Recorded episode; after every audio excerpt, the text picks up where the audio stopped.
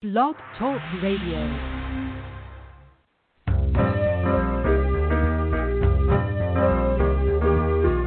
You're listening to Starseed Radio Academy, empowering Starseed to better serve the planet.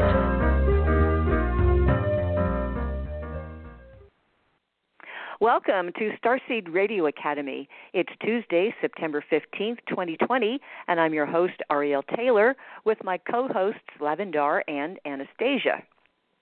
Our special guest this evening is Maggie Sale Ostara, PhD, who left her prestigious job as the Director of Women's and Gender Studies at Columbia University when she realized she's not built to work for anyone else. Since then, Dr. Ostara has become a certified human design specialist, level four, a certified clarity breathwork practitioner, and a highly sought after teacher mentor.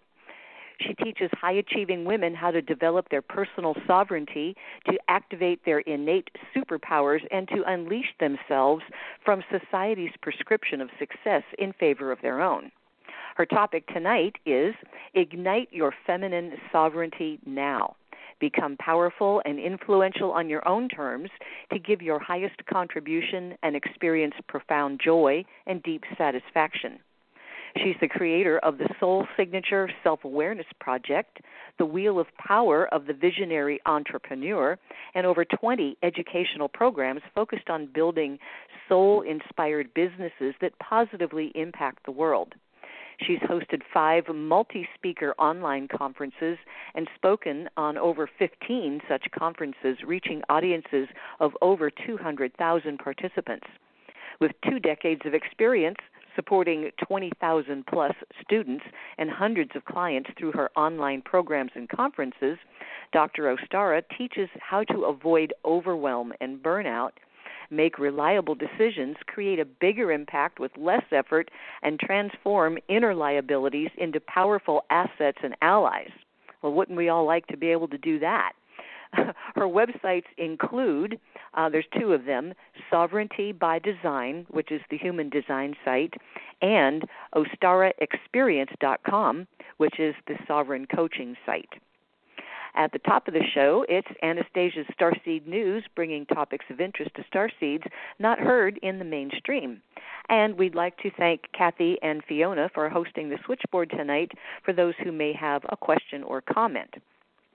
We have an online Starseed community at starseedhotline.ning.com, and it's a safe place to connect with other starseeds thanks to Tammy's continual dedication. You can download our shows on iTunes or right here on Blog Talk. And if you'd like to show your support of our program, please just click follow on our page here, and you'll get our show notices, uh, which are about two a month, uh, if you enable those. Our main website is starseedhotline.com.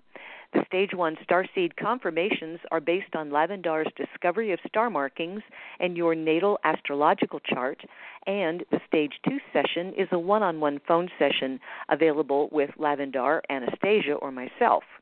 And please be aware that due to a massive global starseed activation, our waiting lists are at about six months but that will start shrinking now because our new team of astrologers have completed their starseed training and are now helping us and our starseed community. And it's also interesting to note that this awakening started well over a year before our current global crisis, and you are all bringing more light to this world. If you have a birthday coming up, don't miss out on your 10 hours of power.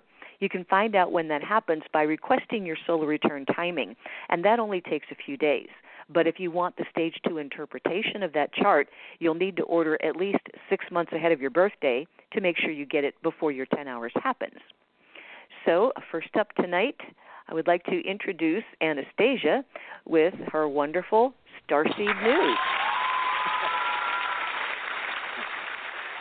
Good evening, Ariel. Hello, everybody. It's great to be back with you. And we have quite a bit of news that we've gathered in two weeks. Actually, though, to be perfectly honest, it's getting harder and harder to find positive news, but somehow I managed to scrape it up, so I hope you enjoy the program.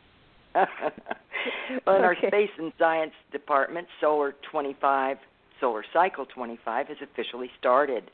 and space weather trackers say this will generally be a less active cycle, with a peak sunspot in numbers to occur in 2025. They think it's going to be pretty quiet. All right, and in Venus, I suppose you all have heard this. This isn't pretty exclusive to Starseed News, but I just had to bring it up.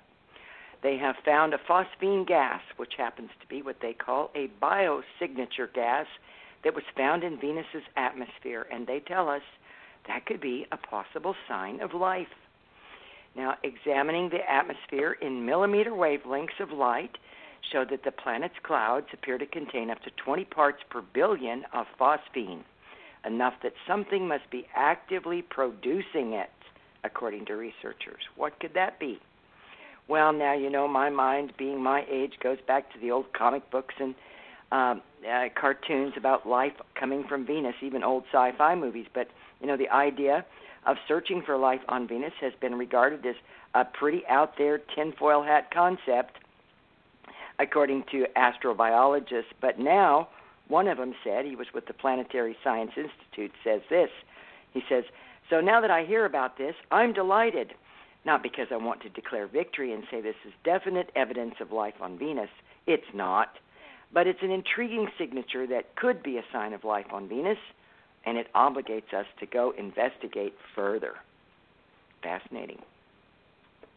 And by the way, I read up on that uh, that gas, phosphine gas. Um, it is anaerobic. It exists outside of oxygen. They kind of think that the atmosphere above Venus is about the same temperature. Get this, as if you and I go out of our front door, which is really weird because Venus is a very ferocious climate. They call it actually hellish. So this may be an airborne bacteria or microorganism living in the air of Venus. So anyway, just thought I'd share that. But you know, life could come in many, many, many forms. Not all of it looks like us. So we'll see what they find, if they find anything at all. And uh, on SETI, you know, they have been doing lots of search for extraterrestrial intelligence, and I found out that there was a large-scale survey of the Vela regions that has found no evidence of extraterrestrial intelligence, which doesn't mean much unless extraterrestrial intelligence uses radio waves and our current technology. But to share the story, they tell us that astronomers using the Murchison Wide Field Array radio telescope have searched for technosignatures, which are indicators of advanced ET civilizations, in six known exoplanets and over 10 million stellar systems in the Vela region of our Milky Way galaxy. But in this part of the Milky Way galaxy, we learn it appears that alien civilizations do not exist. That is the findings from that survey. Take it for what that's worth. now, China, China has had uh, an interesting thing happen. They have uh, launched a spacecraft. They call it experimental, and it's reusable. It was up there for two days, and it came back. So they tell us that China's mysterious reusable experimental spacecraft has finally landed, safely landed after two days in space, according to Chinese state media, and may have deployed a satellite while in orbit. Now, they're not telling us that. But this launch has been linked with China's plans these past few years to build and operate a reusable space plane, although that connection hasn't really been confirmed. And also, an analysis of a newly found object out in space suggests that the Chinese spacecraft released something while it was in orbit according to Space News. So, thus, they think that it launched something up there, and who knows what it's doing, but there it is. And what went right this week? Well, a couple of things particularly. Um, conservation efforts have prevented the global extinction between of between 28 and 48 bird and mammal species since 1993. And this is a study led by Newcastle University in the UK and BirdLife International. In the same time period, 10 bird and 5 mammal species did go extinct. Now, extinction rates would have been up to 4.2 times higher without any conservation action, according to researchers. They found that while policy commitments have fostered significant conservation achievements, future biodiversity action needs to be markedly scaled up to avert any additional extinctions. In other words, the work is not done. We have to continue uh, to advocate for the environment and do what we need to do to save these species who have been going extinct for decades. But here we are. We have good news because we save between 28 and 38, 48, excuse me, uh, animals and birds. Well, there is something very interesting going on again in the UK. And before I tell you this story, I want to ask you something. When you get a dandelion, listeners, coming up in your car, your driveway, or along your sidewalk, do you run in and get something to squelch it out? You want to kill that dandelion, get that out of the crack in the sidewalk? Well, here's somebody who takes a different view. And by the way, I doubt too many of our star seeds do that, but you know, it'd be all right. I mean, people are pretty particular about their yards and stuff, but anyway, this is something to think about. Um, somebody has decided that weeds are more than weeds, and there are people called rebel botanists, and they're on a mission to celebrate urban plants, meaning those little plants that grow up in the cracks of your driveway. Hmm. Now, this is uh, been inspired by a botanist who's been using chalk to write the name of urban plants on nearby concrete. People in the UK are teaching themselves and others about the flora and fauna in their neighborhood, particularly the flora. Now, there's a, a new government movement there which is encouraging people to embrace urban nature by learning about the plants that poke up through cracks in pavements and on grassy places in towns and cities all across the UK. Their project is named More Than Weeds and it encourages people to pay attention to the plants they see in their towns and cities and learn more about them.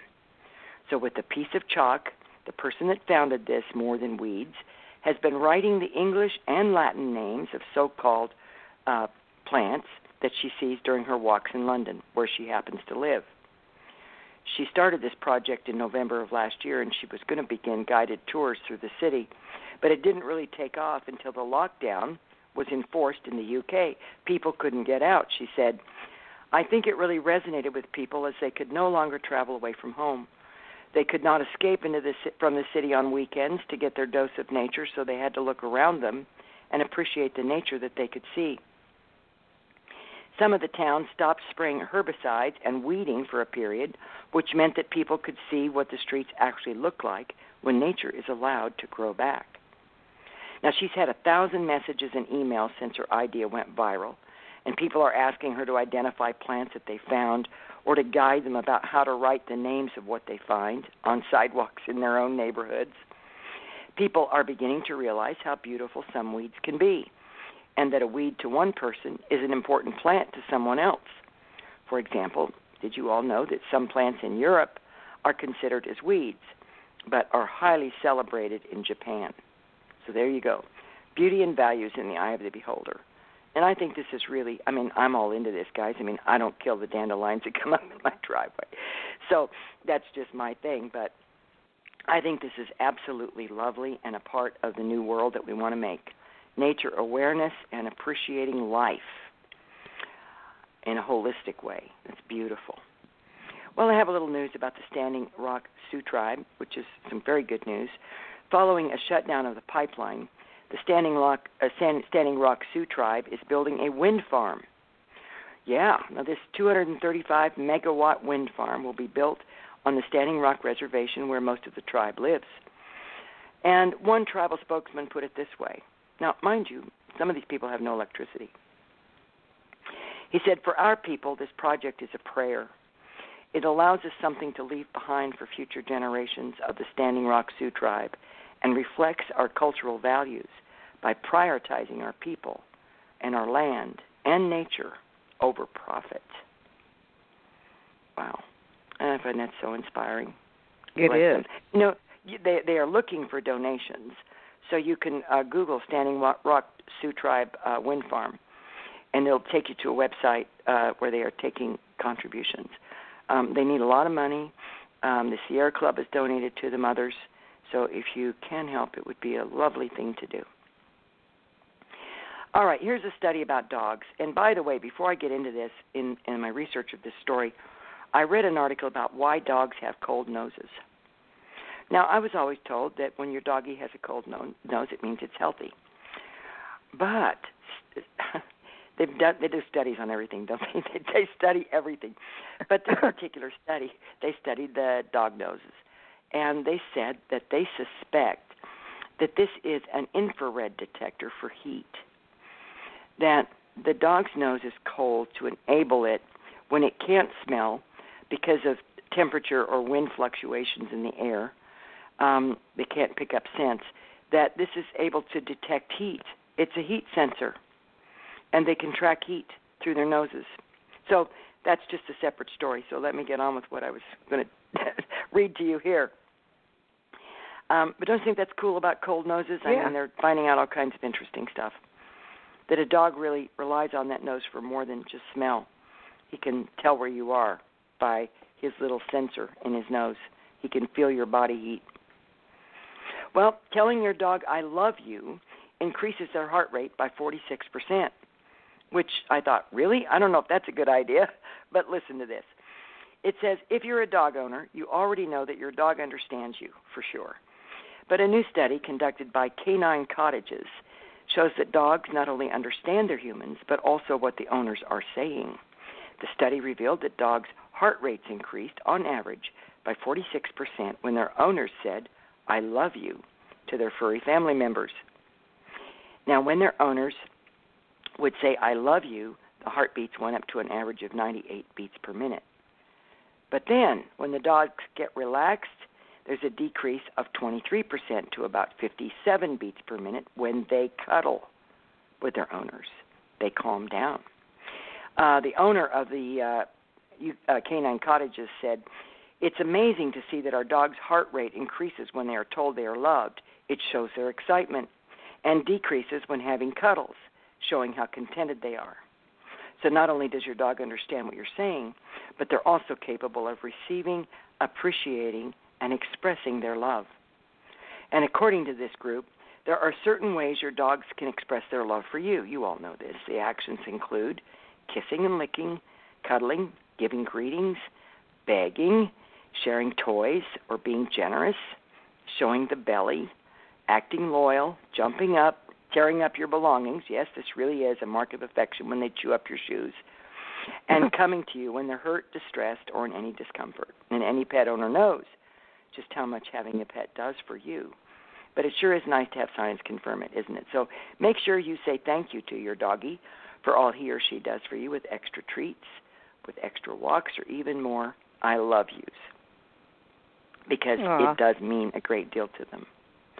And thanks to you, Ariel, for this story on this world's biggest cave. I combed this story and I thought, wow, this is so much material. It's too complex to cover all of it in the news, but I'm going to give you an overview to the listeners tonight. Um, there has been new discoveries made during a recent expedition in Vietnam, and they have uh, found that the uh, a, a cave in Vietnam called Son Doong is the world's largest cave, after all, because it's even bigger than they even thought of before. And most of this hasn't had anybody ever in it. This is an amazing place. The photographs are, I mean, you guys just need to research this. The world's biggest cave in Vietnam. Check this out. Look at the pictures. This is like something from an exquisite movie. Jungles inside of the cave where light filters through down onto the cave floor. Um, waterfalls, uh, water, it's unbelievable. Anyway, this happened last month when a trio of British divers ventured to, can I say this, Phong Nha Bang National Park in the jungle filled province of central Vietnam to explore the cave's waterways. Now, during the groundbreaking dive, they discovered an underwater tunnel that connects one cave with another enormous cave, and in total, both caves measure a total of over 1.5 billion cubic feet. Um, one of the divers said it would be like someone found a lump on top of Mount Everest, making it another thousand meters higher. He also said that any cave in the world will be able to fit comfortably inside the entirety of this cave. It is just outrageous in size. But the size being gargantuan in and of itself, the the life inside this cave, the um, uh, formulations of the rocks. The uh, it's absolutely awesome, and amazingly, this hadn't been discovered until recently. So you know there are mysteries on this planet, plenty of them.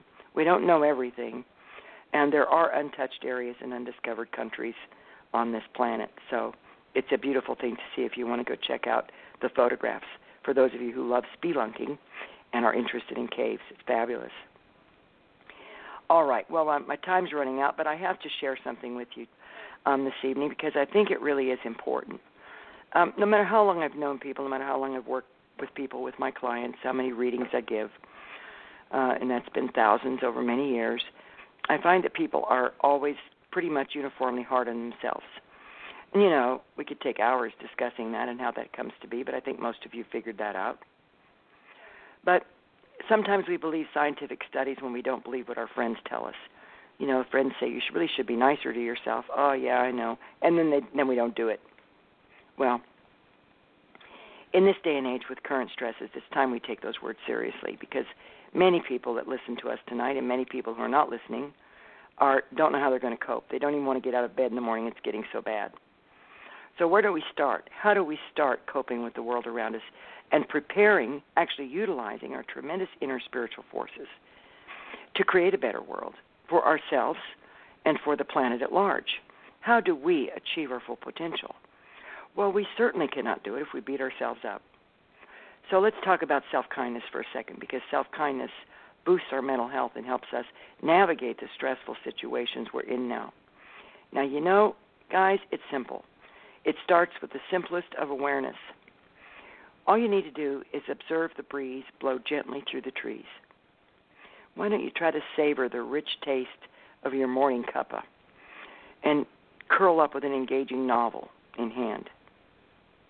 Now, far from being an extravagance, these actions of aware self kindness uh, they're often regarded as a self as an extravagance, by the way, but in fact, they are the cornerstones of, meni- med- of uh, mental and spiritual stability.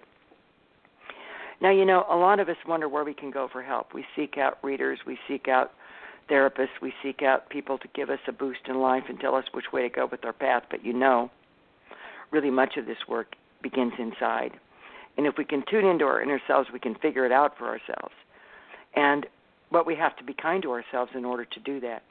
And in a world that's increasingly time pressured, and with an economic model that has unyielding forces or focus, excuse me, on efficiency, it's all about what we can get done and how long it takes us to do it. It's easier than ever to overlook personal feelings and needs. In fact, it's demanded of us, is it not? But now, according to psychologists, the art of self kindness, it's not something that we should consider as optional or secondary to whatever else life is demanding of you. So, whether it's in the realms of the physical, the emotional, spiritual, or professional, being conscious and sensitive towards yourself, they tell us, builds resiliency for whatever life throws at you. Now, small acts can make huge changes. And this is according, I'm quoting now researchers uh, for my verification here, according to a counseling psychologist. Now, life was once about survival and has now become about survival on a hamster wheel. And we cannot let ourselves relent to the relentless, uh, all that around us that's demanding our attention. So we need to engage in self care and self kindness, give ourselves empathy, as these are vital acts of personal will that keeps our lives from becoming meaningless and our minds from feeling enslaved. According to psychologists, we must learn to establish boundaries, psychological and physical. In a volatile world, this brings balance back. And one counselor advises put away your laptop and your work. Make sure that you take that lunch break. If you stay away for a weekend, make sure you do not work. If you're not well, then take your time off. If you do these things, it will allow you to be more focused and happier in what you have to do. And she suggests also that we keep a gratitude journal in which we write down three, th- three things that we are truly grateful for every day. Now, she tells you to focus on more specific details, like if you went to order a coffee and the server made a joke, something like that. She wants you to be in the here and the now and notice the smaller things that helps to foster a more positive mindset. And lastly, she suggests seriously controlling your social media feeds. She said with her clients, it's a really big issue, as it is with mine. She tells people to take digital detoxes and filter out anything that could be damaging to you. Wow, let go of that stuff. And here's an idea. This is my favorite part of this whole piece celebrating imperfection. What? Are any of you recoiling out there going, I don't want to hear this? I'm supposed to be perfect. Well, I'm I'm the goddess, I'm supposed to be perfect. Well, listen to this. The founding director of Harley Street Wellbeing Clinic believes the philosophy behind the centuries old Japanese art of kintsugi. I don't think I said that right, but anyway, uh, it's K I N T S U G I. This is a practice in Japan in which practitioners fix broken pottery with a special lacquer dusted with powdered gold. Hmm. We like to use invisible glue when we fix something, don't we? We don't want anybody to see that it's been broken. But this is glue dusted with gold. What's the idea? Ah, see and contemplate the importance of the breakage. Translating literally as golden joinery. Think about that. This meditative repair method shows the fractures in an object instead of disguising them. You probably figure out how this relates to self kindness, but if not, listen to this. First, the amount of attention required for such tasks like this. Many other actions of devoted focus works the same, whether you're putting a puzzle together or knitting, for instance. Well, this kind of focus puts a person in the immediate present. Sadness about the past or worries about the future, the cause of much suffering in humans, disappear when focused on the here and now, resulting in physiological stress reduction and psychological relief. Second, and very important, that particular practice of celebrating the imperfection with gold dust is like saying, I accept who I am. Even when you're lying to yourself about anything, imperfection and damage is a part of the human experience and has made you better over time. It's good to know that you are lovable, as my mother once said, warts and all. And lastly, lastly, research by Harvard University, get this guys, has shown that if you think positively about specific events for 2 minutes per day for 30 days, think we can do that? 2 minutes a day for 30 days, the brain develops a background scan for positive thinking. Wow. One of the researchers said, quote, it all comes from how people receive feedback as they grow up. If parents are too critical as a child, it can be very difficult. But from the perspective of the brain, we need to develop habits so that subconsciously we always look for the positives. End quote. The result is that what that is that we become more solution focused when faced with challenges. And when we can understand this, we make incredible change. The next level is to use five minute exercises. Check this out to project a big movie screen in your mind, to imagine what would happen if everything went well in your life. Just think about that. For all of those you out there worrying about what's going to happen next, let's X that out, put that big movie screen in your mind. You might have to work really hard at this, guys, but I dare you. Imagine what would happen if everything went well in your life. You know, in sports, they use visualization to enhance performance. What could happen? How could you see yourself? And those questions will help you shape your future. Let us develop a positive background scan in our brains. Two minutes, 30 days. Your brain will cooperate with you and it will overwrite, at least countercorrect, balance the negative feedback you received very early on when your brain was just developing. And in the words of Og Mandino, I leave you with this I will love the light, for it shows me the way, yet I will endure the darkness, for it shows me the stars. Wow. And from my heart to each one of you, everybody, much love.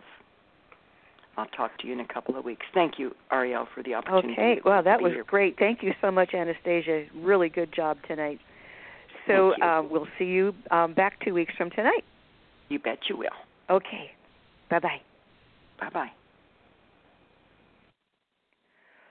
All right, now I am going to open up Lavendar's mic and our special guest, Maggie Ostara. Just hang on a second. Okay. Um, Maggie, welcome to the show. We're one, we're so glad that you're here. Thank you. I'm delighted to be here, and I'm just bubbling over with all of that good news. My goodness. Yeah, it's it's it's nice to hear hear news yeah. that is you know holds your attention and doesn't make you feel bad. So, mm-hmm. um, Lavendar, you um, set and ready to go? I'm ready to go. Okay, take it away. Okay, so Maggie, I'm so glad that you decided to uh, be our guest tonight, and I really enjoyed our time together that we had some time ago. And I've been really looking forward for you being our guest. So, why don't you share a little bit about your background and tell us a little bit about how you consider sovereignty to be number one for higher consciousness on the planet. Mm, thank you, Lavendar, and I'm. I just want to say thank you for inviting me. I'm delighted to be here. I so appreciate um, connecting with you again and being able to uh, relate with your community. That's um, really an honor for me. So I'm happy to be here.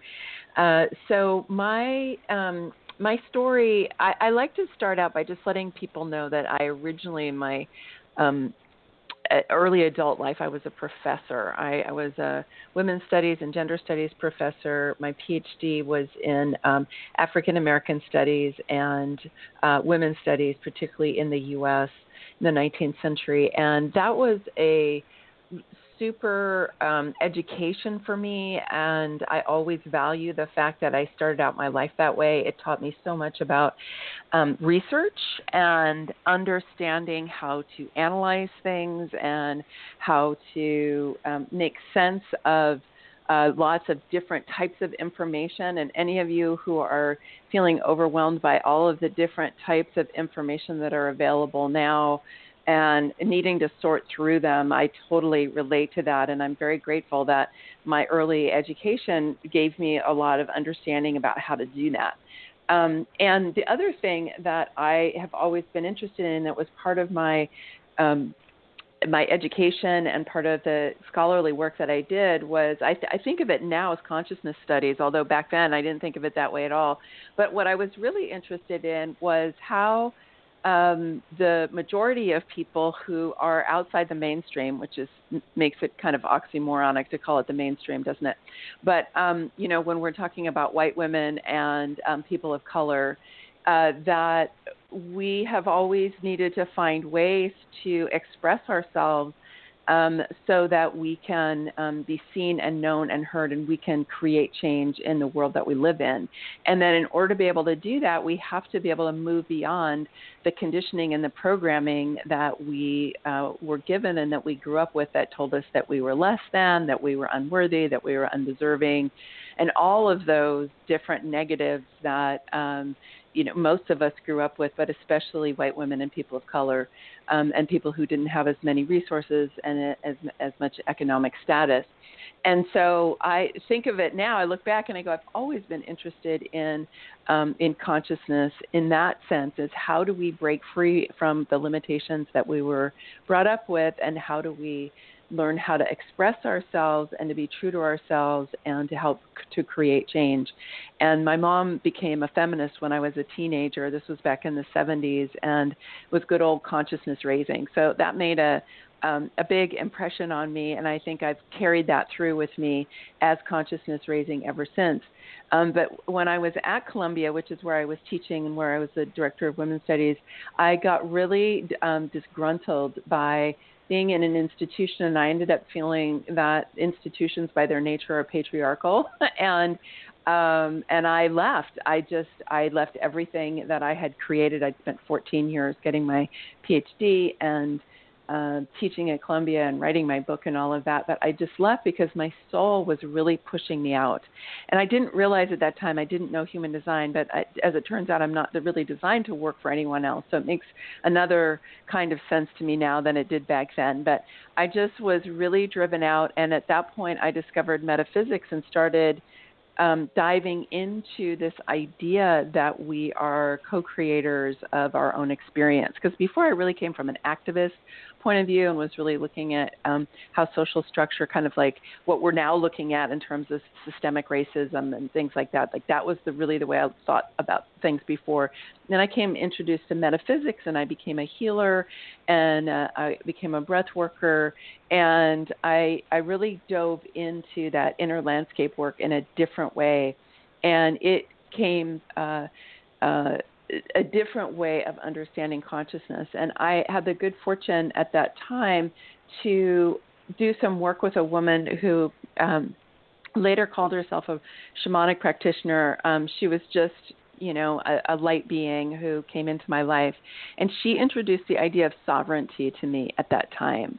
And it was a new idea. This was over 20 years ago. And no one I knew was talking about sovereignty.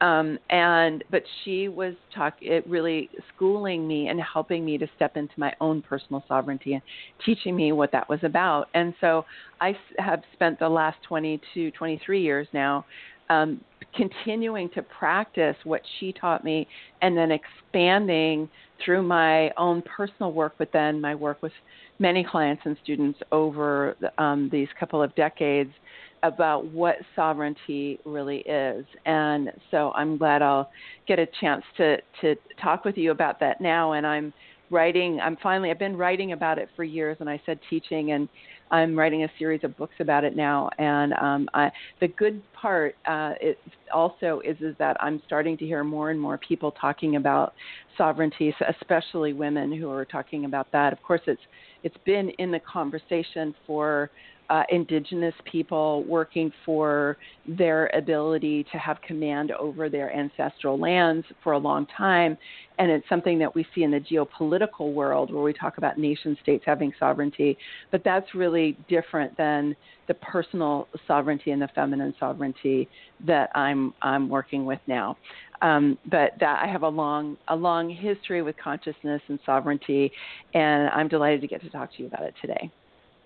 Can you take us a little deeper with what you think sovereignty is? Do you have like several keywords or a paragraph that really describes the movement of feminine sovereignty and how that we as as a collective of, of cosmic dust can come together and start supporting one another on the planet because we get very upset with the women that I see on the planet now that are not supporting other women.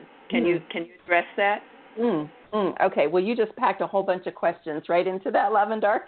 I'm gonna, Sorry. I'm going to unpack that. And if I forget any part of it, will you come back and remind me?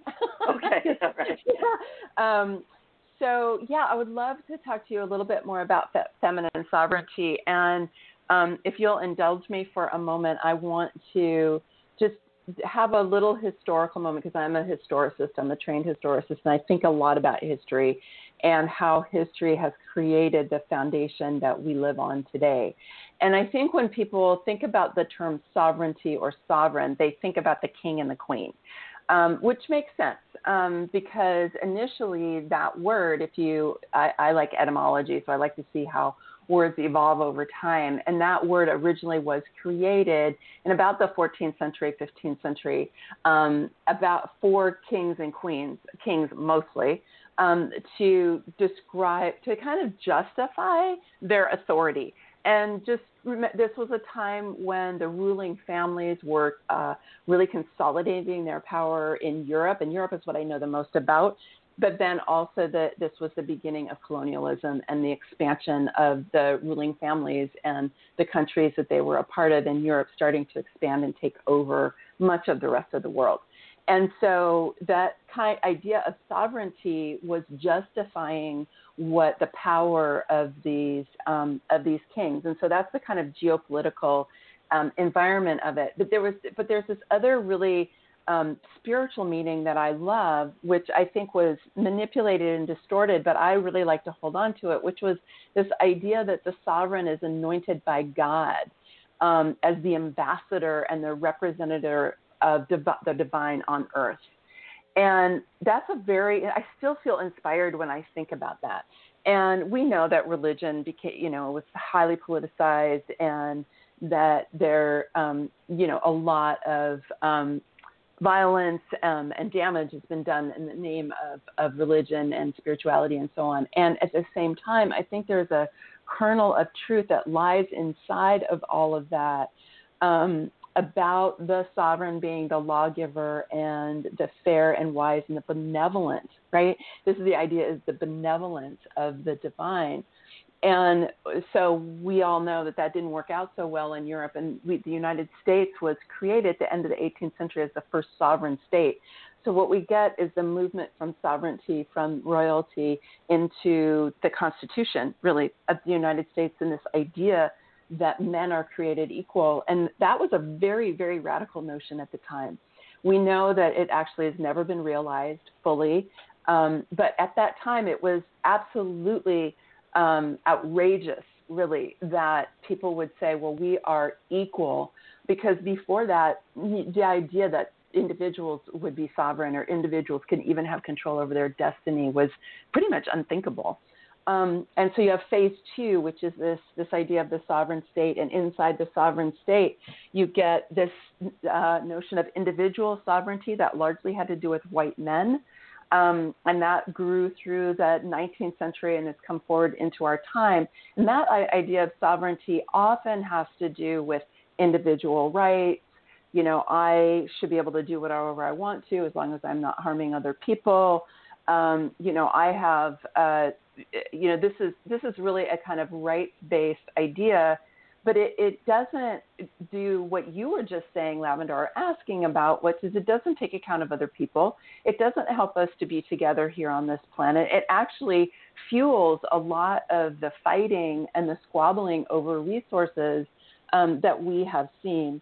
And so um, phase four really is out of that individual sovereignty into what I call feminine sovereignty.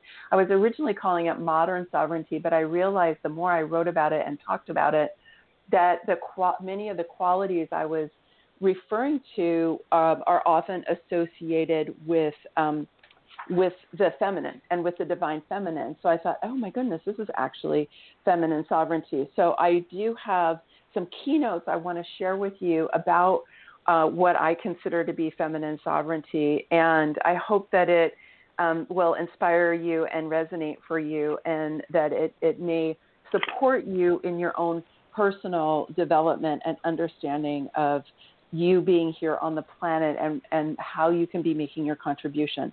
So, the first one is um, really creativity.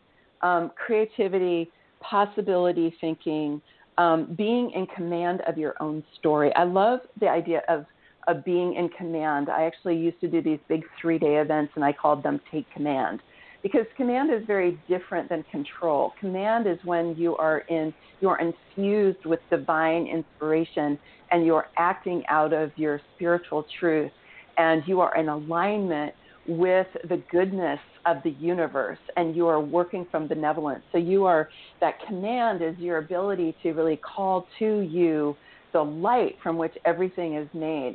Um, there's one piece in a um, channeled um, book I read um, from Jesus calling the, the, the particles. When you take command is when you pull the adamantine particles to you, and that is how you can bring things into form. So you need to have command of your own story um, so that you can be co creating it with the law of creation um, and with our Creator and not feeling that you are a victim of circumstance, um, even though, yes, we have had dramatic experiences um, and, and you know thousands of years of oppression. That is also true. It's not to deny that. But the first one is really that positive that sense of being in a world in which all things are possible, that we are ultimately creative, and that we are coming from the divine inspiration. Number two is um, being emotionally intelligent, um, being responsive rather than reactive, being resourced rather than being reactive. Um, knowing and, and this, this really begins with knowing and accepting oneself the the knowledge, the acceptance, the love, the compassion, um, and then from there the command of the inner landscape. so that we know what are all the different parts of us, right? What are what are the different traumas and wounds that we've experienced in our life, and ideally the, the those that we maybe have in our epigenetics or that we have from our ancestral lines as well, that we can really get a handle on, so that we're not being run unconsciously by those former traumas, um, but we are actually able to heal them, to hold them, to find the resources that we need, and that we can um, be bring ourselves always back into a state of resource and resilience, so that we can be responsive rather than reactive, even in the most challenging situations. So that's what I call emotional intelligence. The third one is being embodied being physically vital, being grounded in the physical world. I think for many of us who are spiritually inclined, and certainly for star seeds, there can be this tendency to become disembodied, to be living, you know, a foot or two above your physical body, to feel more associated with the light realms than you are with the physical world. And yet, we are here as human beings to be physical beings to be living as the children of this earth and to be made up of the both of the stardust, as you said, Lavendar, and also of the materials of this earth, and to be the children of Gaia. And so, our embodiment in this incredible form that we have, that is not just a vehicle to move our minds or a spirit around. Our our bodies are this co-creative um, community of 70 trillion cells, uh, much of which, more than half of which, are bacterial, um, that are all working in consort with um, one another in the most cooperative way possible to be creating our life experience. And so to have a vital and um, um uh, honoring relationship with our bodies uh, is is really um, a, a critical part of being present and also a source of incredible wisdom because our body has great wisdom. And in human design, which is one of the systems that I work with, um, we we get we are trained, we're shown the ways that the, the body can bring us wisdom in a variety of different ways. So number three is embodiment. Number four is being a great communicator. And in my view, being a great communicator is both the ability to take a stand, to be articulate, to be able to, to speak up about what matters to you, um, to see for, about what you want to see created in the world, and so on. But it's also equally, if not more so, the ability to listen and to be influenced by others, to be able to take in other points of view. Um, and so it's this dynamic where we actually, um, being a great communicator isn't just about our, artic- our articulation, it is about our receptivity as well. Um, and so we both we need both of those. And I think Lavendar, when you were talking earlier about women fighting with each other, I think that that's a great example of not being great communicators and not being willing to take in other points of view. Um, and you may be aware, uh, familiar with this phrase. You know, there's a reason that God gave us two ears and one mouth. um, and then the final one I want to share with you today is the um, concern for all, that benevolent attitude, um, the ability to see the big picture. Um, in the yoga tradition, um, this is the idea of enlightenment is the ability to see all the perspectives. Um, this is one of the things they say that Jesus was able to do is to see all the perspectives. And so it's not about being locked into our one perspective, but being able to see all of them. And then from that place of the interconnectedness of all of life, to have this benevolent, compassionate, um, grounded in goodness and love perspective that is driving our all of our actions and all of our ways of um, of being in the world. So those are really the qualities of um, of, of, feminine sovereignty um, that I you know I'm developing more in the books that I was talking to you about. Um, but those are the qualities. Oh, I love it. I would like to add one more thing to that. Uh, if your name's on it, do it. But if your name's not on it, don't do it. Let that cup pass your lips. Know know what has your name on it. I find a lot of people they jump into situations because their friends are doing it or their family's doing it, and they just uh, they just ride the train with others. They don't seem to know how to identify what their gifts are, and that's what I'm finding with a lot of star seeds that show up. That mean that, that it seems to be one of the questions that they always ask. Well, what am I here supposed to do? That's yeah, I, I, totally hear you about that, Lavendar, and that's one of the reasons I love human design because it actually gives every individual um, a lot of um, operating instructions around their life. And um, that's one of the reasons that I use it. And it is a question that people often come to me uh, about is their life purpose? Um, and so I, I, I completely agree with you about that. And I think that that is about knowing what your realm is. If we go back to the sovereignty metaphor, right? What is your terrain? What is your realm? Um, and we have to, in my view, one of the things that we need to do, each of us, is to pick our realm and then to gain mastery in that realm and to take command in that realm and to know that others are also doing that and that it is not helpful for us to try to see, even as we have the big picture, we can't address the big picture, right? Um, but we can address our piece of the big picture inside of all of that. Uh, and that's how we can become effective in our lives is um, by being able to, to identify that and build um, our, our capacity in that area. So I completely agree with you about that.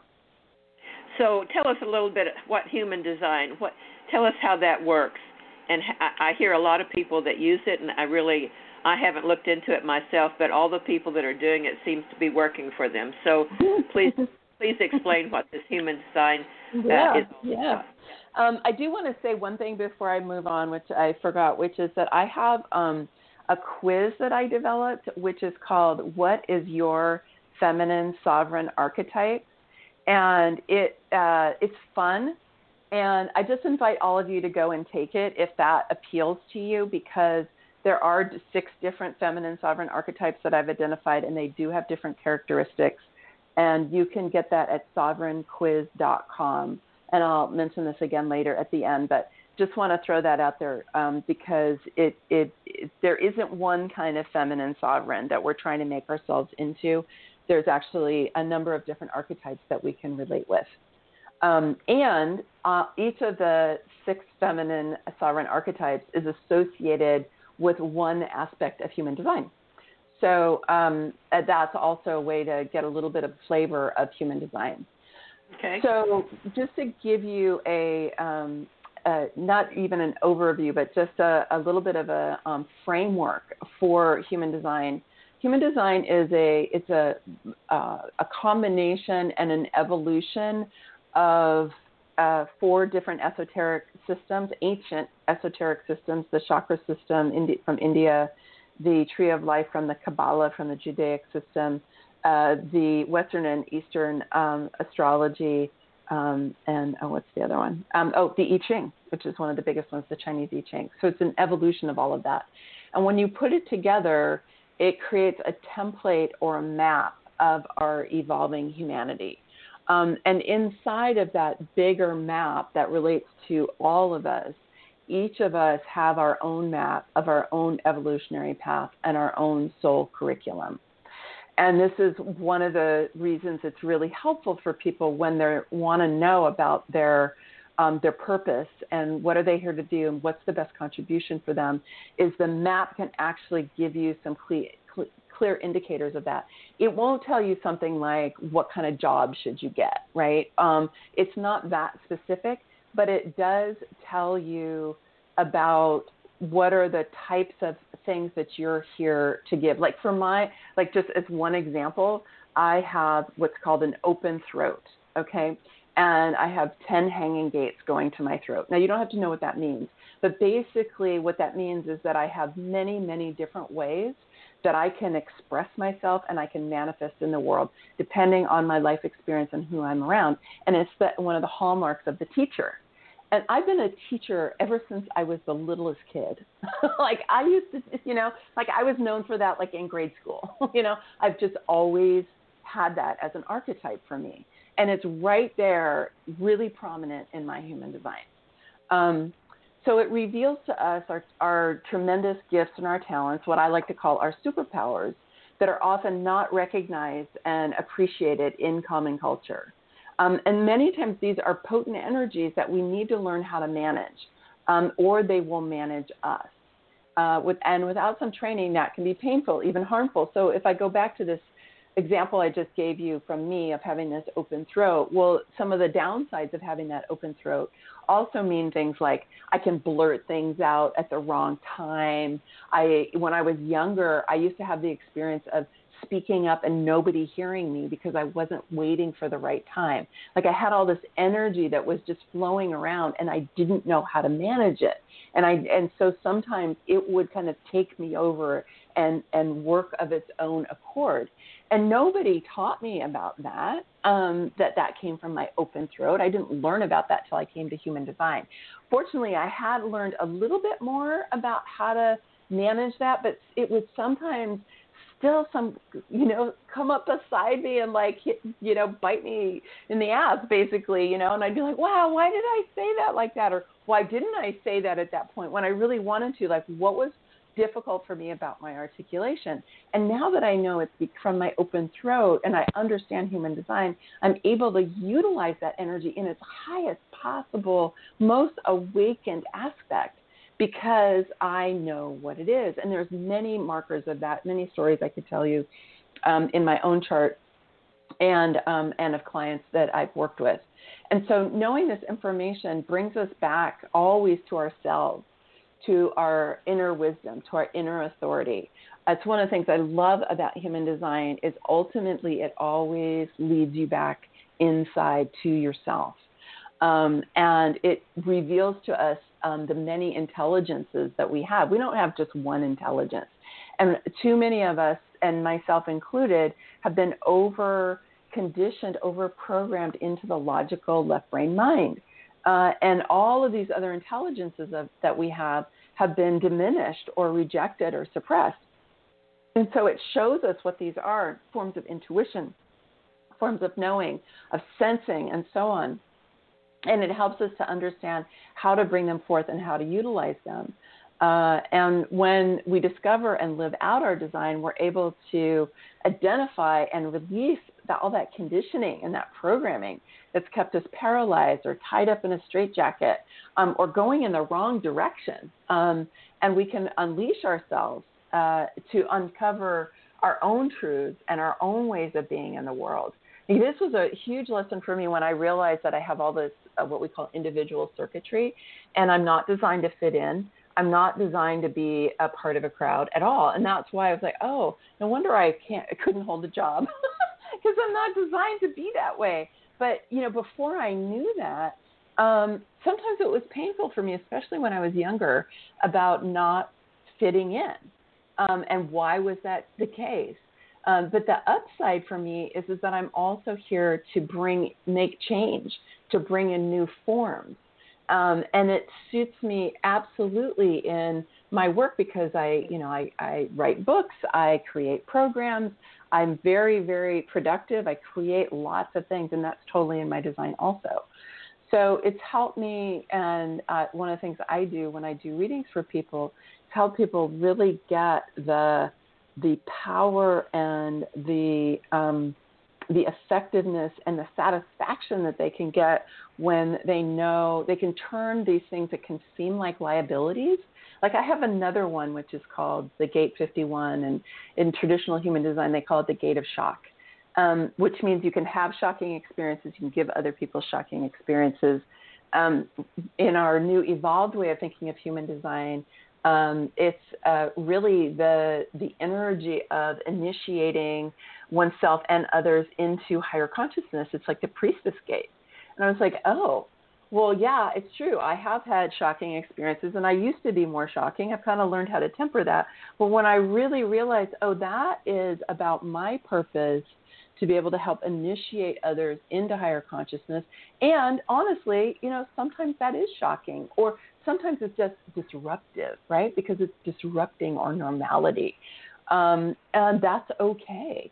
Especially when it's delivered with love and compassion um, and goodness and benevolence right? Not with a desire to control, to make wrong, you know, to reject, or all of those other um, more negative and harsh aspects, but really from this place of stripping away the old programming um, so that the truth uh, can be revealed and someone can get a deeper sense of who they are. And all of that really feeds our sovereignty.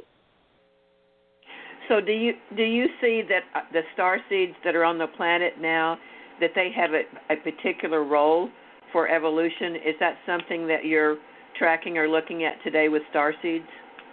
Well, I'm not tracking it like you are, Lavendar. okay. but um, but what I would say is that you know most of the people that I work with, and this is increasingly so, um, are people who w- would probably identify as star seeds, even if they didn't have a um, a more kind of official or formal way of thinking of it. They're definitely um, high consciousness beings who, you know, and some people, you know, who who identify this way um, can feel really kind of radically outside the mainstream. They can feel isolated or confused or can, um, uncertain, unclear, like you were saying. They're, you know, can can you'd be following somebody else because they don't know what their what their purpose is, and sometimes people who have these qualities can also be prone to anxiety or depression. Um, and so I think one thing is to be able to get a, a handle on that piece because that, in my view, really comes out of um, our programming to think that we are supposed to be different than we are. Um, and I think star seeds have the potential to bring in radical new perspectives that do disrupt uh, cultural normality and open doors to new possibilities. I think that that's one of our purposes it, because we don't fit in largely. Um, and we do see things differently. Uh, and I was just on a, uh, um, a Zoom call with um, Charles Eisenstein, who's an environmentalist and an author. And one of the things that he said that, that really spoke to me is he said, you know, everything uh, that really matters cannot even be spoken of in the political arena today.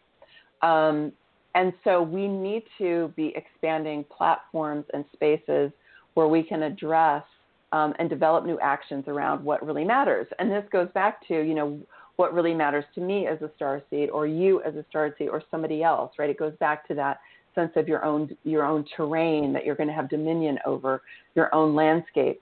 Um, and that we have the capacity to do that. Each of us has an opportunity um, to do that in whatever realm calls to us the most. Uh, and everyone's really needed um, to be doing this right now because there's so much that needs reframing, that needs to be reimagined, that needs to be recreated. And I think that star seeds, by our very nature, are um, have the capacity uh, to be able to, to, to see differently, to feel differently, to know differently because of that uh, connection to superconsciousness that allows us to uh, have this new way or different way um, of experiencing life. And so I think that, um, you know, that's definitely what I do with my clients is to support them to source inside for their own divine connection and to bring through and express and contribute in the ways um, that that individual came here to do, realizing that they are doing that alongside many, many people who are doing it, and um, and then also gathering with others that you feel are in alignment with whatever that is. And all of this, you know, it takes maturity. So, I mean, it takes maturity. It takes developing those qualities that I mentioned to you, those five qualities of uh, feminine sovereignty. I mean, I don't think any of us are born with those. Those are things we have to develop. Um, we have to learn how to do them, and and so we need support to be able to develop those capacities, uh, and um, to be able to learn how to bring forth the richness and the value um, of each person's point of view into whatever form serves them and get it out into the world. I mean, it's one of the you know the things I love to do most with people is to support them to um, to do that process and to get really really aligned. And I think when star seeds do that, um, it, it contributes to the overall evolution of the planet in a holographic way that is enormously potent.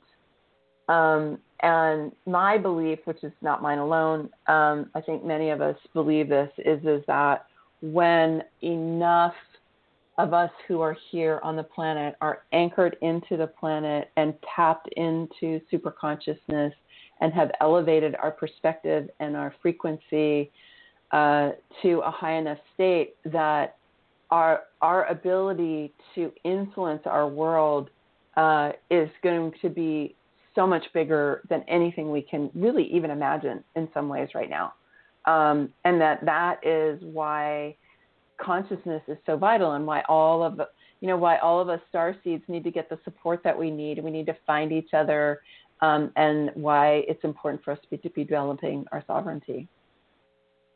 I'm so glad that you brought up soul maturity because I'm in the process of writing a, uh, an article or a chapter about galactic soul maturity. Mm. I don't I don't know about uh, how you work exactly, but I know how I work and when I find certain people that are just waking up, I don't want to give them the information that I truly have in a soul maturity aspect because they're not mature enough to hear it or mm-hmm. to use it. Mm-hmm. And it's but I'm but I'm finding that when I started working with this, that the minute I started putting it out there about soul maturity, then I had more soul maturity with my clients. All of a sudden, I didn't have the beginners.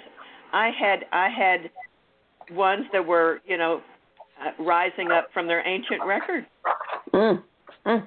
Well, that totally makes sense, right? Because you're uh, because then you're starting to resonate with the frequency of soul maturity and as you do that, that's who's going to be more and more attracted to you, right? Um, right.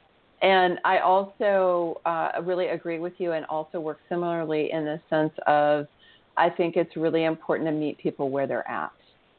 And, Absolutely.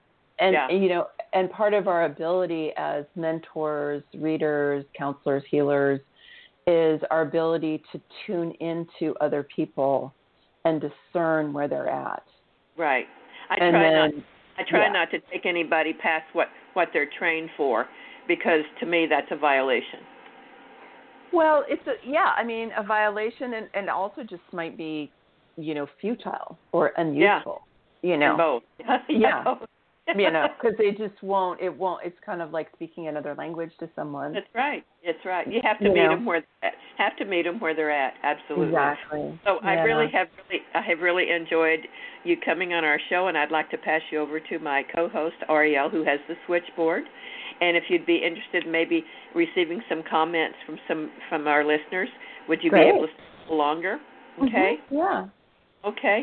So Maggie, stay in touch with us, and if you have anything, a new book or something that you want to come on and and tell our listeners, I can always give you five or ten minutes before we have our our main guest. So oh, always great.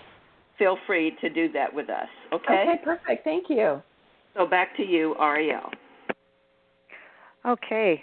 Well, I have just so enjoyed uh, what you've had to say. And um, before I start asking some questions, I just want to say that if anyone is um, listening from our switchboard and you have a question, excuse me, or a comment, um, then you just need to press one so that our producers know you want to come on the air. And if you're listening on the computer, then you just need to dial um, 917 889 8292 and then once you're in, press one. And um, well, we've already got we've already got a caller, but uh, we we go through a screening process to make sure that they're on point. And uh, so when she's ready, uh, we'll be talking to her. I think I know who it is. I recognize that phone number. Um, but while, while we're waiting, um, I, I wanted to ask you uh, about the um, clarity breath work that's that's a term that we haven't um, had before. So, can you tell us what that is and what are the benefits? How do you do it? Yeah, great.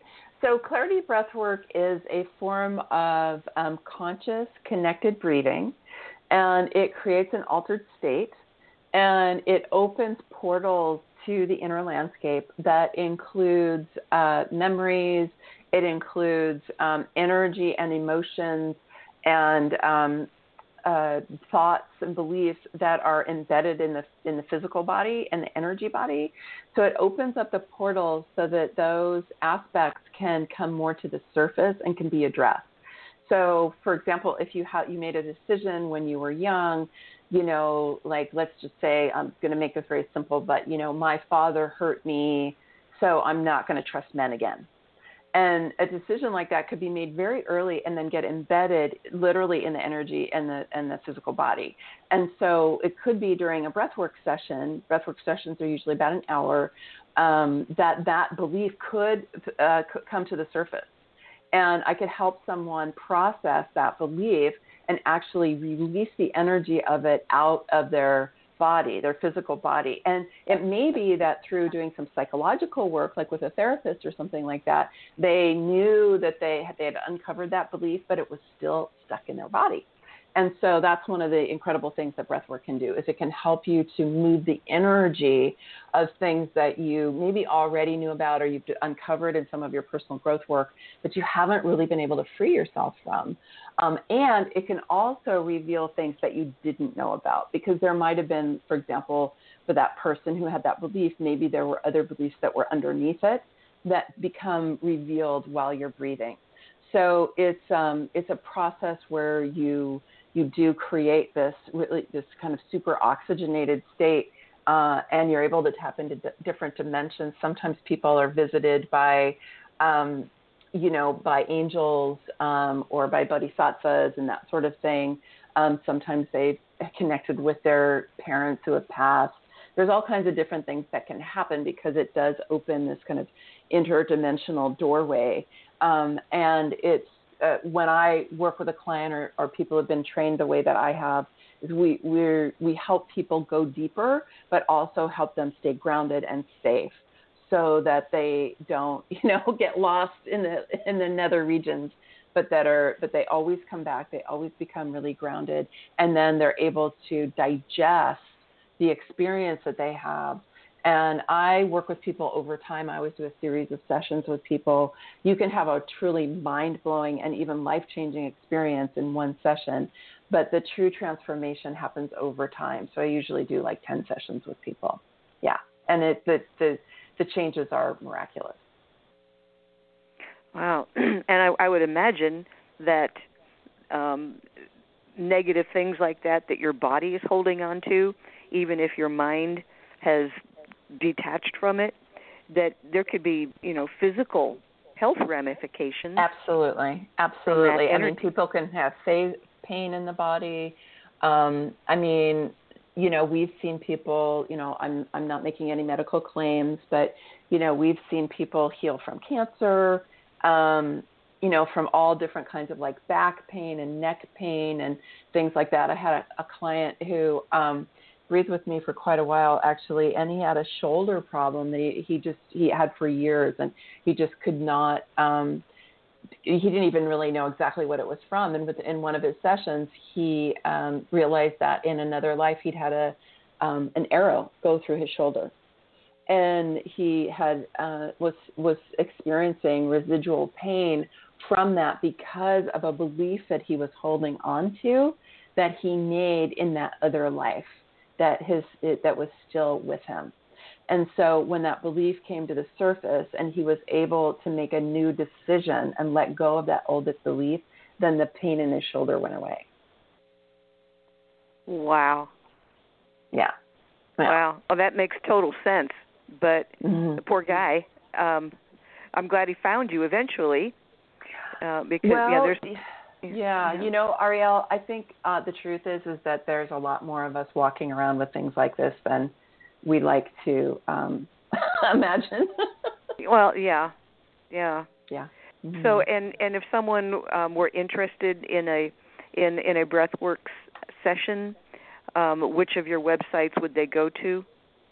Well, you know, actually, I have a free um, uh, ebook, a 25 page ebook, and a couple of just short, like introductory sessions. They're not like doing a full session um, that people can get for free. Um, that's at clarity-breathwork.com clarity-breathwork.com, and that can just teach you a little bit about breathwork, and um, and then you'll you know we'll be in touch with each other, and yeah, if you go there, you can and and any of my websites have contact forms, so you can always just reach out to me via oh, one of my excellent. contact forms also. Yeah, but but you can you can get a little thing about clarity breathwork if that in particular interests you. Yeah, that's fascinating. Well, our mm-hmm. caller is ready to go. Great. And you are going to be talking to a dear friend of ours. Um, she's been right alongside Lavendar since before I knew her. I don't even know how far you go back. but you're going to be talking to Lynn. Let me get the mic open here. Hey, Lynn. So thank Hi, you Lynn. for calling in. You? I'm doing good. Thank you. No, it's great to hear. Um, in this strange world we're living in. Right, right. So, do you have a, a, a question for Maggie? I do. Um, first of all, um, may I call you Maggie? Oh, please, yes. Okay. It I thoroughly enjoyed it, and um, as the women here know, I have been just livid, adamant that we are not sovereign, and I just want to ask you uh, at least in the in the times that we live in right now. Mm-hmm. I mm-hmm. I wonder what your thought is about women being having sovereignty without having financial sovereignty. Because I've been screaming for almost, well, for 25 years that we have got to get ourselves in the game, and the game is financial it's very hard in my opinion from my eyes to be to have women stand up and be sovereign beings mm-hmm. without financial security. Mhm. Mhm. Yeah. Well, I totally hear you about that, Lynn, and um, I, you know, I lo- I agree with you, and actually, uh, I agree with that so much that one of the things that I've spent a lot of time in my life doing is teaching women how to make money. I love teaching women how to take their gifts and talents and their life experience and put that into something they can make money with. So um, I, I'm completely behind you on that. And um, and yeah, I mean, if, if we don't have some way of having some level of financial sovereignty, then we're always either going to be dependent on other people or we're going to be in scarcity and in survival. And you can, it's, it's, it's possible, but it is more difficult to be sovereign um, if you are worried about your basics. Um, I mean, we yeah. always have to remember about Viktor Frankl, who was a man who was sovereign in, you know, concentration camps. So there, you know, we have to remember that, you know, it is possible, but financial um, um, sovereignty is a key component, um, and uh, you know, I think that there's a lot of healing that we need to do around self worth and around our own perception of our value um, as women, mm-hmm. as people. And we've been, you know, uh, programmed for thousands of years that we uh, are not valuable and we're not worthy and we're not deserving um, that we're secondary and that you know our role is to serve men basically right um, and this yeah. is true for people of color too men of color as well but for the large part so it's like all of us getting this inner um, development around our own value and our own worthiness is the is the foundation because my in my experience because I've worked with people a lot around this is uh, that when you own your value, then you uh, will have more money in your life.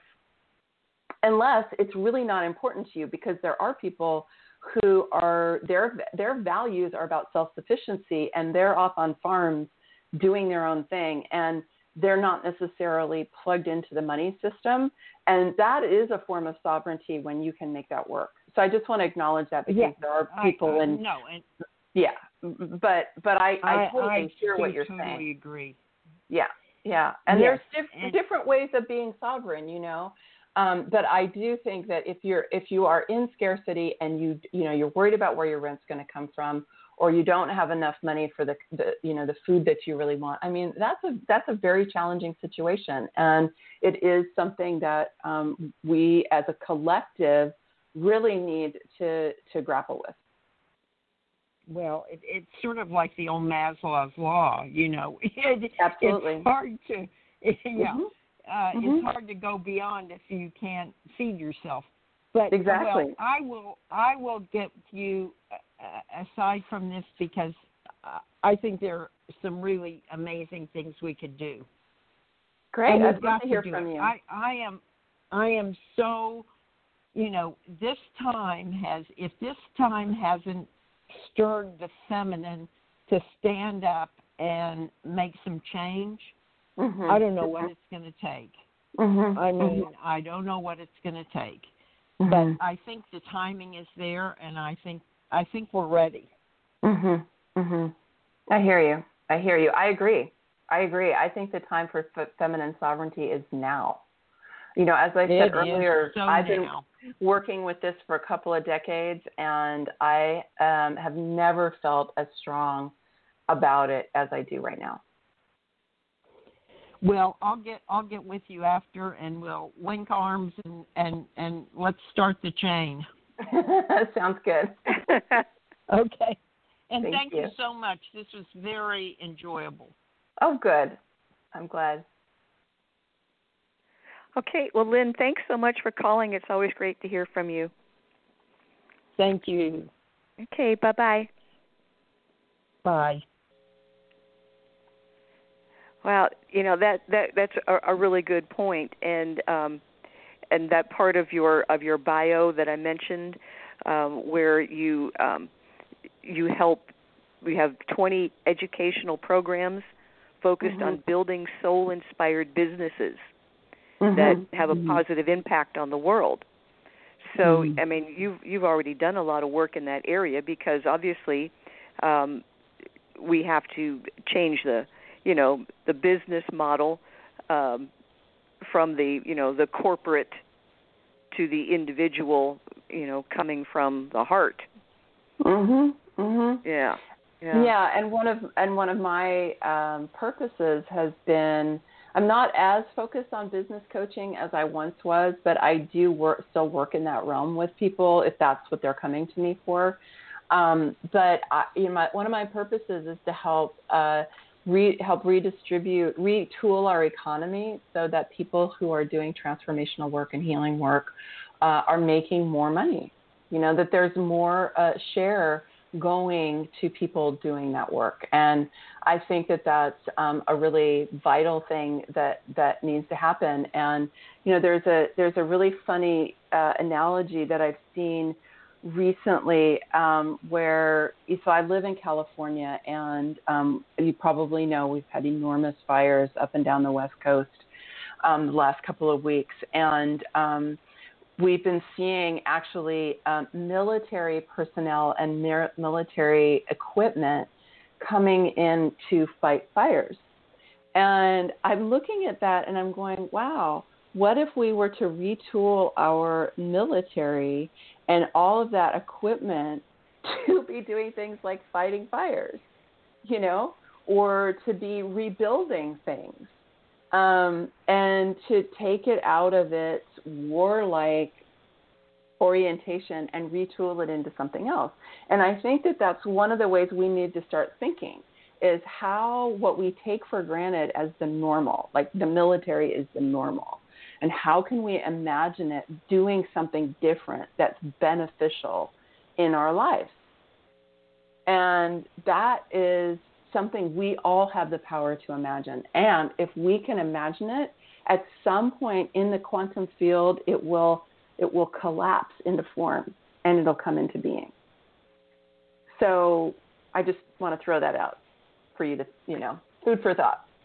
Yeah, yeah. I, I was just thinking about that the other day. You know, um, I mean, I've I've read on the internet, and who knows if it's true, but the the dollar amount that is spent daily for military anything, it's staggering. Oh, absolutely staggering. Yeah. It is Yeah. staggering. And Mhm. that could be that could be such a a powerful force for positive change instead Mhm. of death and destruction and Mhm. conquest and and you know competition for resources. Yeah. I, I was just thinking that the other day. So Mhm. yeah, that's definitely something that we can all do. You know, before you go to bed at night, just imagine Mhm. that that is that is has been changed. It's been Mhm. transmuted, Mhm. and it'll go out there, and just like you said, it'll kind of coalesce, and things will come back and start changing. Mhm. Yeah. Mhm. And that's one thing all of us can do. We all have sovereignty over our imaginations. We can all utilize this in, immense creative power that we have to to be developing visions of what could be possible. And I think that star seeds, because of our the way that we're plugged into super consciousness, we have the ability to have this kind of super highway going back and forth of energy um, and that the the visions that we get emotionally involved in and we start saying you know this is um, we start future pacing right? Going going putting our energy into that positive future that we want instead of worrying about that future but but future pacing with this is the, what i'm imagining is possible um, then you know the outcome of that is not something we can even imagine i think at this point you know? I mean it's like everything that we're living inside of now i mean when i just think of like the comforts that we have of our homes or our heating or our water that's all the result of past generations imagining those things. And Right. it may not have come to pass during their lifetime but we're benefiting now Uh, I think that's that's a good point because a lot of uh, what people are building is for the short term, and they don't Mhm. think about long term consequences. Mhm. And uh, you know, generations from now, how is that Mhm. going to look? You know, so I Mhm. think we we need to have some more um, visionaries, and and as you said, we have sovereignty over what we think, over what we feel, and and our imaginations and and no one no one can take that or change that we we can surrender it but but Right. it can't be taken so Exactly. um this Mhm. is just this has been so uplifting and enlightening Mm-hmm. and it's been such a pleasure having you on here um I want to go over your um, websites again, just so everybody remembers. You have two websites. Uh, the Human Design website is sovereigntybydesign.com, and the um, the Sovereign Coaching site is ostaraexperience.com, and that's O S T A R A. And um, you do you do sessions um, over the internet.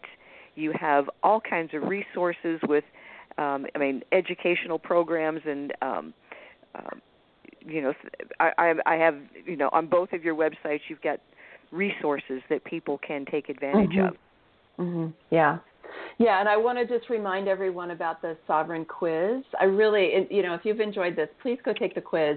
It's a it's um, a relatively new quiz for me, so I'm I'm loving hearing people's responses about it. That's at sovereignquiz.com, and it's about what is your feminine sovereign archetype. And after you take the quiz, when you get your result, you get a whole video that's all about that. You'll get a beautiful special report and then you also have the opportunity to register for a, um, a free webinar with me, which is about how sovereign you are. It's really looking at all six of the archetypes and then giving you some tools to be able to evaluate yourself about where you are. Um, it, uh, you might call it your soul maturity, is Mhm. what Lavendar was saying, or just Yeah. you know where you know areas where you um, want to build some more capacity, places where you're really strong already. So it's got a nice little sequence to it when you take it, and um, and it's a way for us to get connected and um, you know do some work together right away without you know uh, without any financial investment. Um, and then of course there are more opportunities. I do human design readings. Uh, I do do breathwork sessions. I do all kinds of different things. So um, I, would be happy to connect with um, any of you further.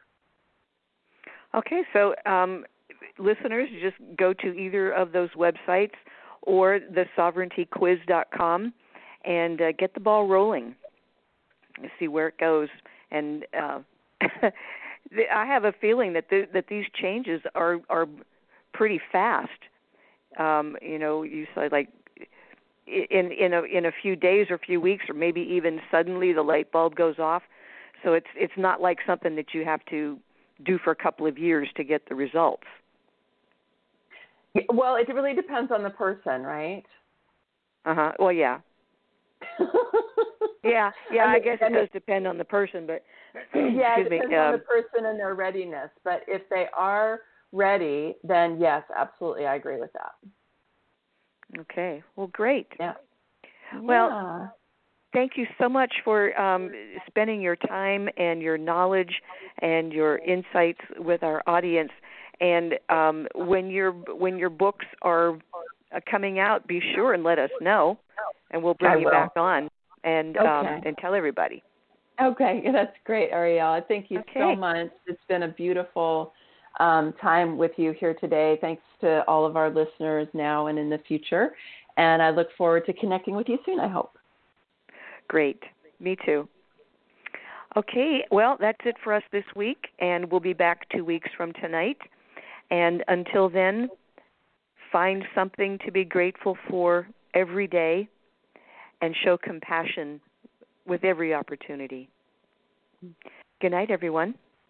Good night. You've been listening to Starseed Radio Academy. Visit our website at www.starseedhotline.com.